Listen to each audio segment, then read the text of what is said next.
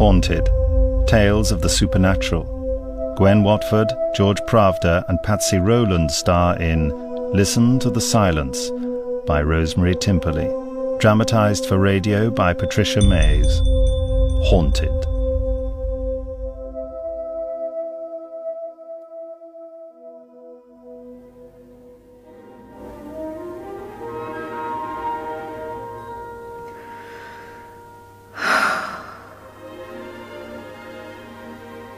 I've become dependent on the radio. I turn it on as soon as I come home from work and I forget to turn it off when I go to bed. I depend on it to fill in.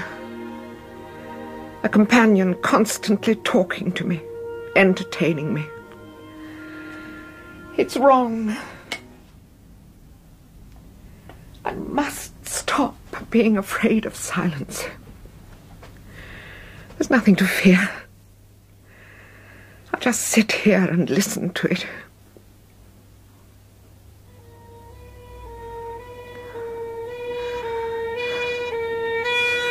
Oh, I thought it was coming for me. Oh dear, I'm shaking. No, Mary, stop it. Pull yourself together. Still, it was like a warning. Warning of approaching death. Coming. Coming for. No. Listen, Mary, listen to the silence. What's that? Oh. How silly of me. My own heartbeat. Oh.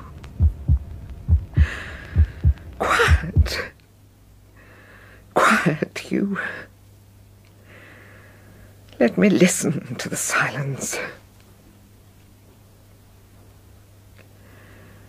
Why am I doing this?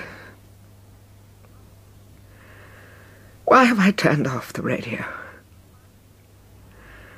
Why am I deliberately sitting here frightening myself? I must be going mad. No. Don't say that. Don't even think of it. You're not mad, Mary Smith. You're perfectly sane. Why have I always been so lonely? Like a stranger in a strange land all my life. Indifferent parents, lovers without the pretense of love. Then solitary confinement as age inevitably conquers looks. What will happen to me when infirmity takes all?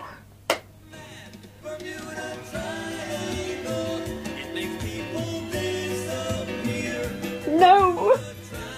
That's the easy way out! I will listen to the silence. I will. I know someone is there. I've always known. I was afraid. That's true, but not now. Come into the silence and join me. Come in. I'll be brave. I'll listen.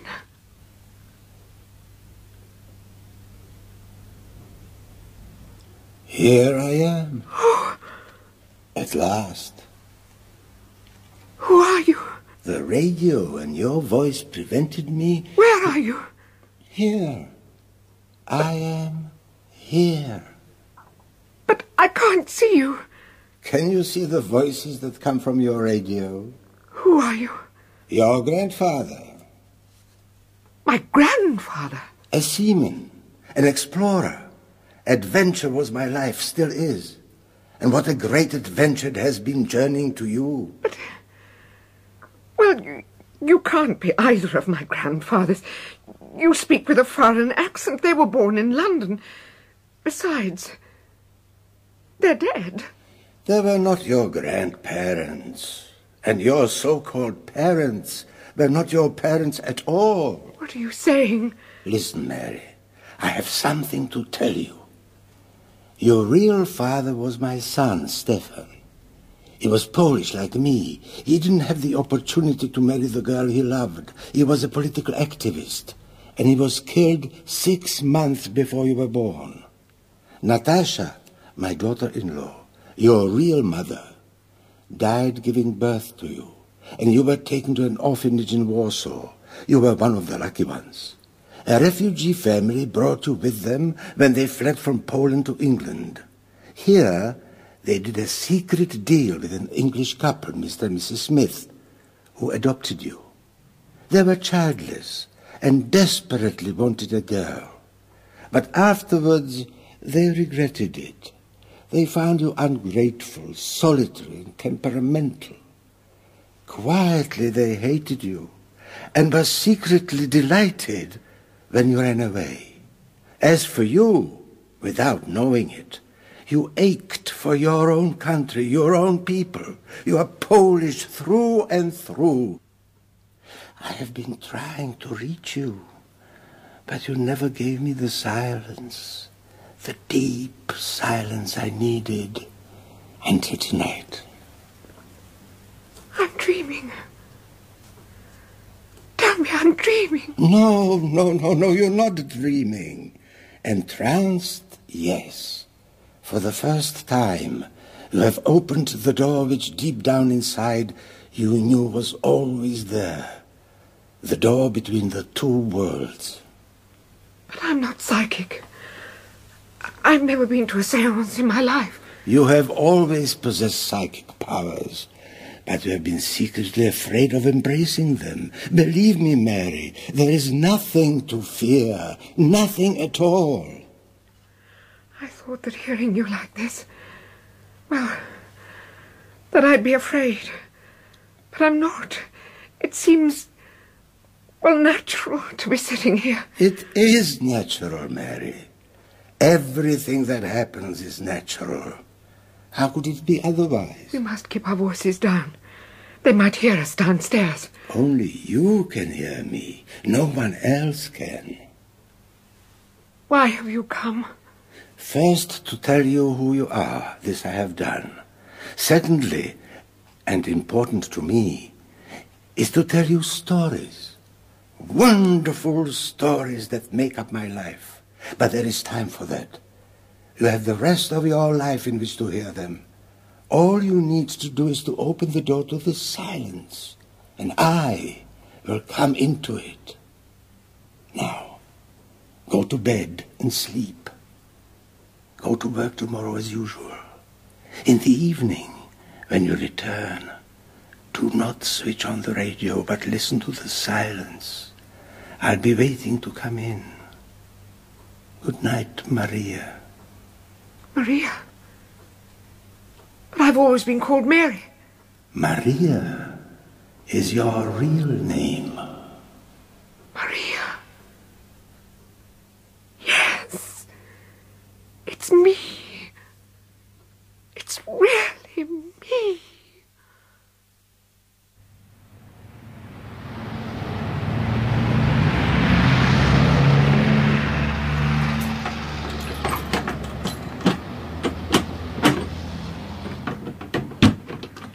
Oh, good evening, Miss Smith.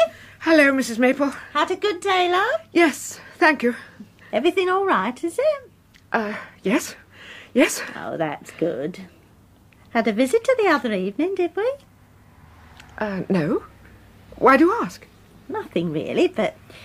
Well, it's just that Jenny thought she heard you talking to someone, that's all. I said you must be talking nonsense because I didn't hear you let anyone in. You're right, Mrs. Maple. There was no one with me. I was quite alone. Good evening. Good evening, dear.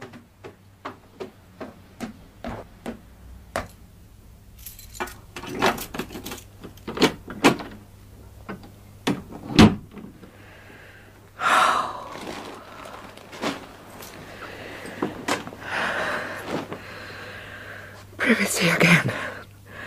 How wonderful. And silence. Happen once more, I wonder? Or was it merely a dream? Oh, no. Please tell me it wasn't a dream. I won't turn on the radio. I'll just sit here, quietly and listen. Listen to the silence. Hello, Maria. Hello. I've been thinking about you all day. Have you? That's nice. Where do you live? There is no way in which I can describe where I live.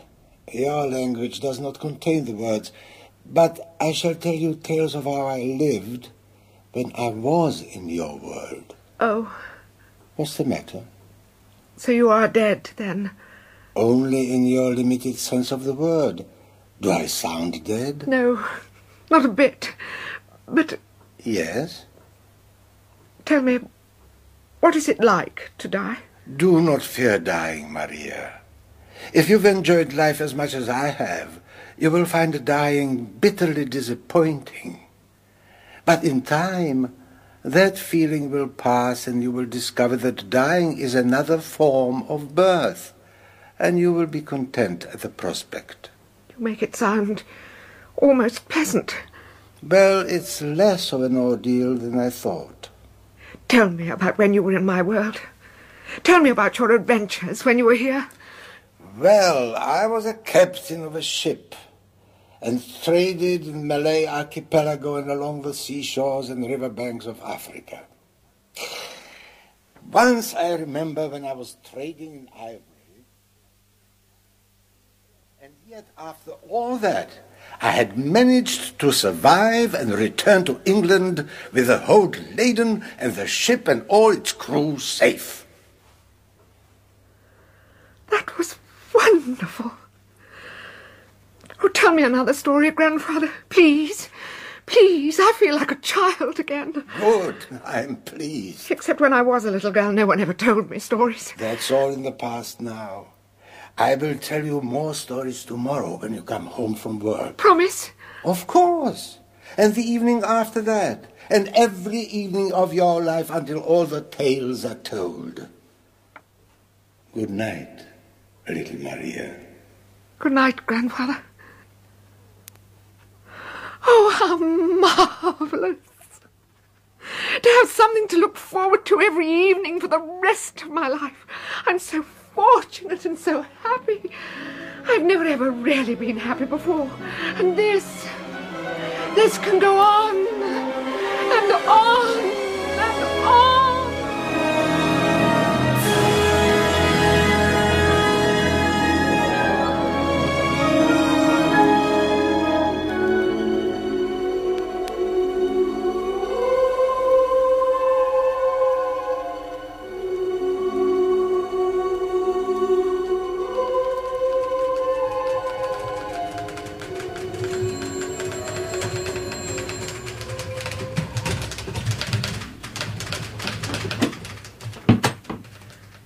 Wanted to see me, Mr. Robbins? That's right.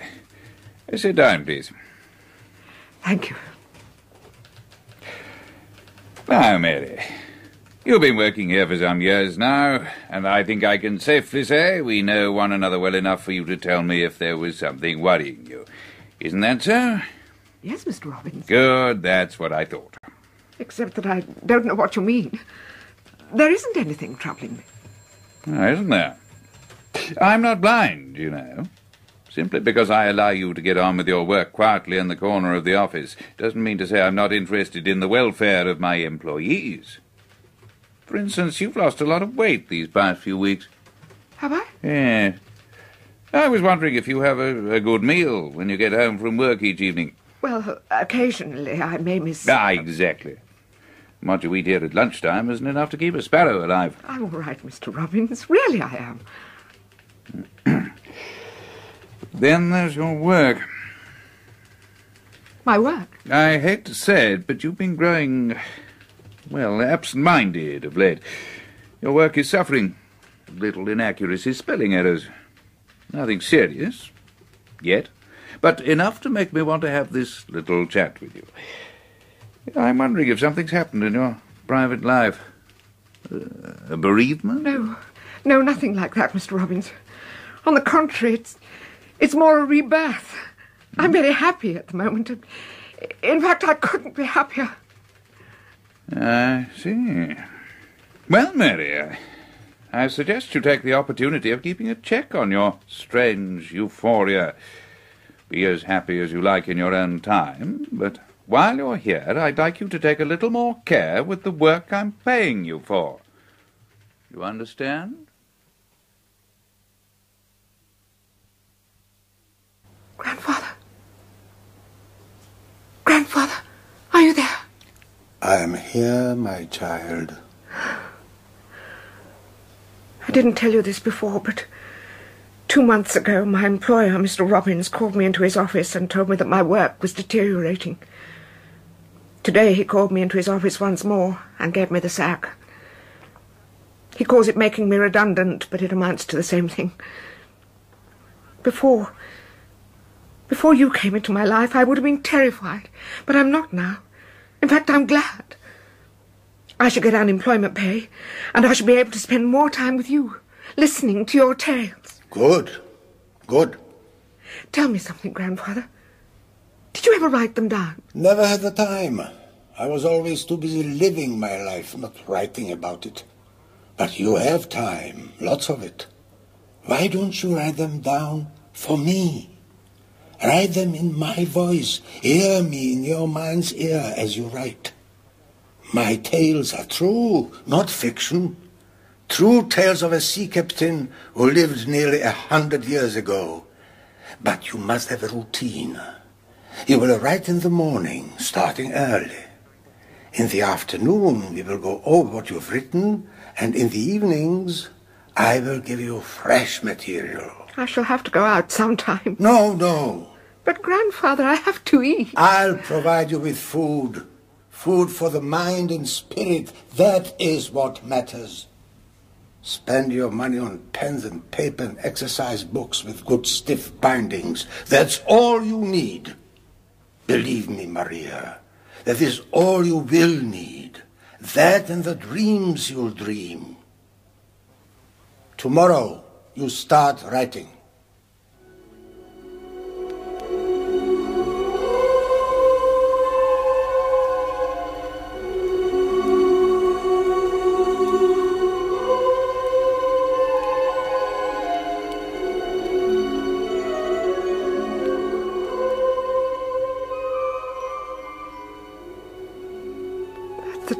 The story you've told me, Grandfather. And the most marvelous tale of all. Then you will write it down tomorrow morning, as you have done all the others, rising at five as usual and going on till midday. Grandfather, I. I think that tomorrow morning I. I really should go out for a little while and buy some food. It, it's not that I'm hungry, though I do feel weak. And I've become so thin and so frail. And my hair's falling out. Listen, Maria, that does not matter. You must write the story tomorrow morning while it is still fresh in your mind. It is my best tale. And my last. When it's written, a life's work will be complete. You will be able to close the last exercise book and write the end. What are you saying? It is the end, my child.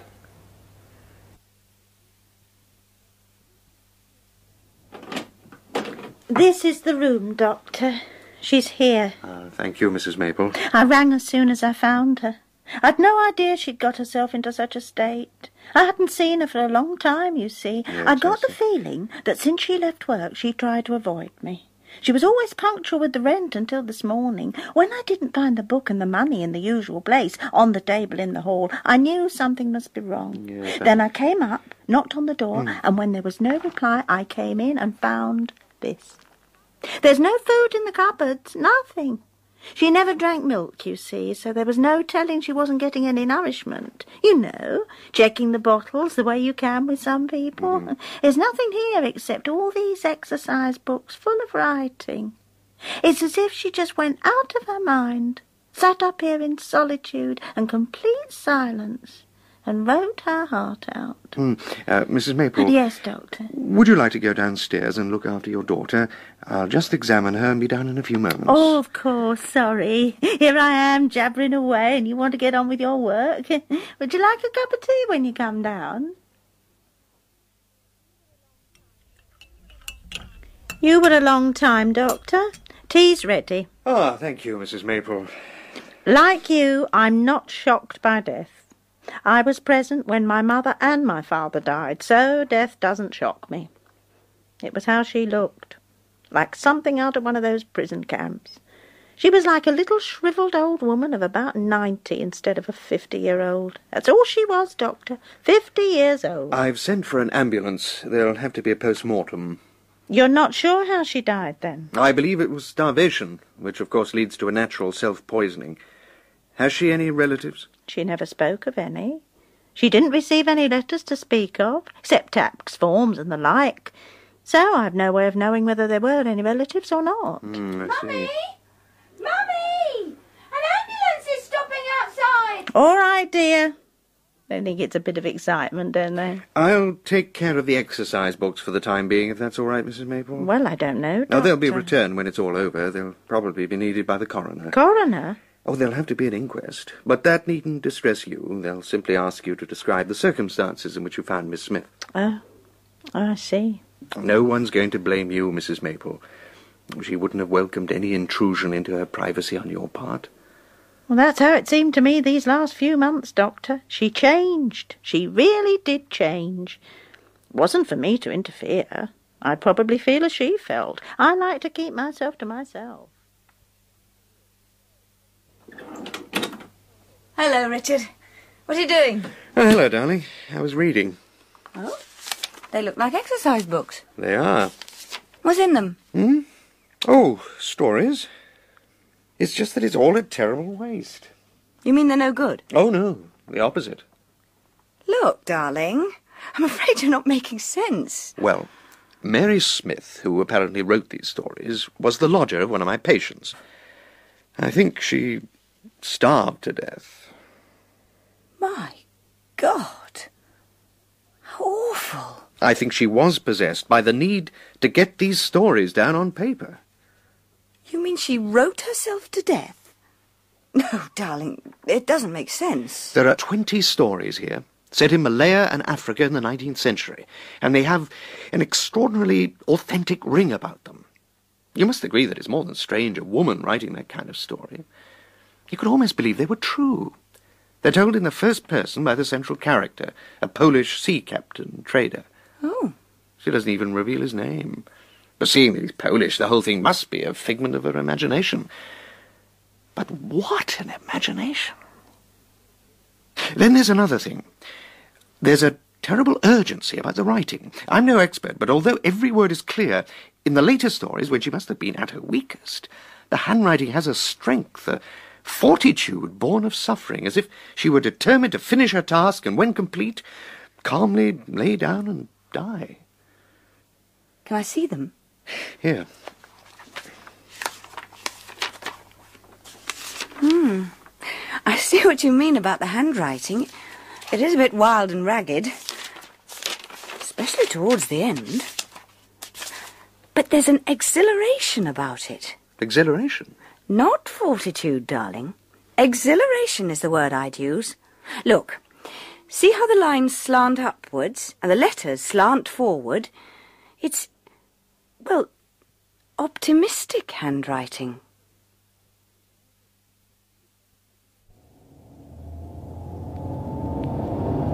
Wasn't too bad, was it, Mrs. Maple? The coroner was quite nice. He was very kind and understanding. Well, it's all over and done with now. I was pleased with the verdict. Death by misadventure? Yes. Better than all that talk about the balance of the mind being disturbed and all that, you know. Hmm. What was in those exercise books you took away? They were mentioned, but not in detail. They were full of stories, Mrs. Maple. Very good stories. My wife's a part-time teacher, as you know, and she's reading them aloud to the kids in her class. They love them. Reminiscent of Joseph Conrad in some ways. I think it's possible that Miss Smith must have read Conrad when she was a girl, absorbed the feeling and style, and then, when her life became empty, She somehow recalled Conrad and produced her own similar creations. I don't understand all that. But I do know Jenny enjoyed hearing them. Jenny heard them. Not all of them, snatches of them. She could hear Miss Smith reading them aloud. Jenny told me she used to sit outside her door and listen. She wouldn't make up something like that. No, oh, no, no, of course not. Well, Doctor, I'm glad Mrs. Rogers is reading them to her school children. At Least all that work Miss Smith put into them won't have gone for nothing.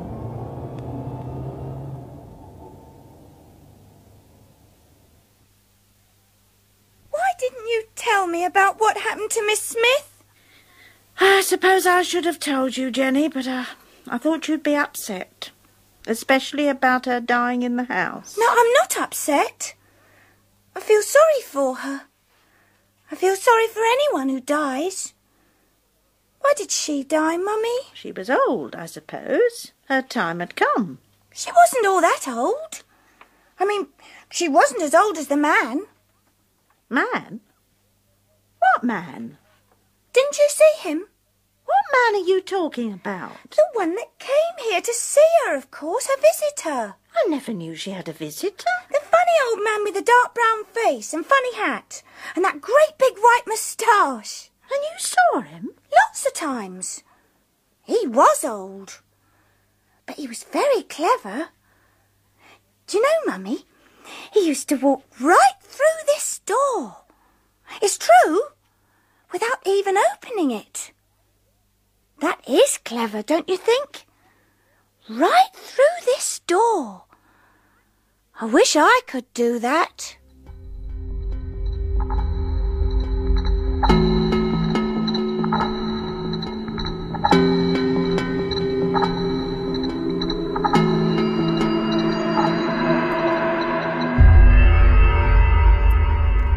Listen to the Silence by Rosemary Timperley was dramatised by Patricia Mays and directed by Derek Hoddinott. It featured Gwen Watford as Mary, George Pravda as the captain, Patsy Rowlands as Mrs. Maple, and David Ashford was the doctor. Other parts were played by Heather Bell and Alexander John.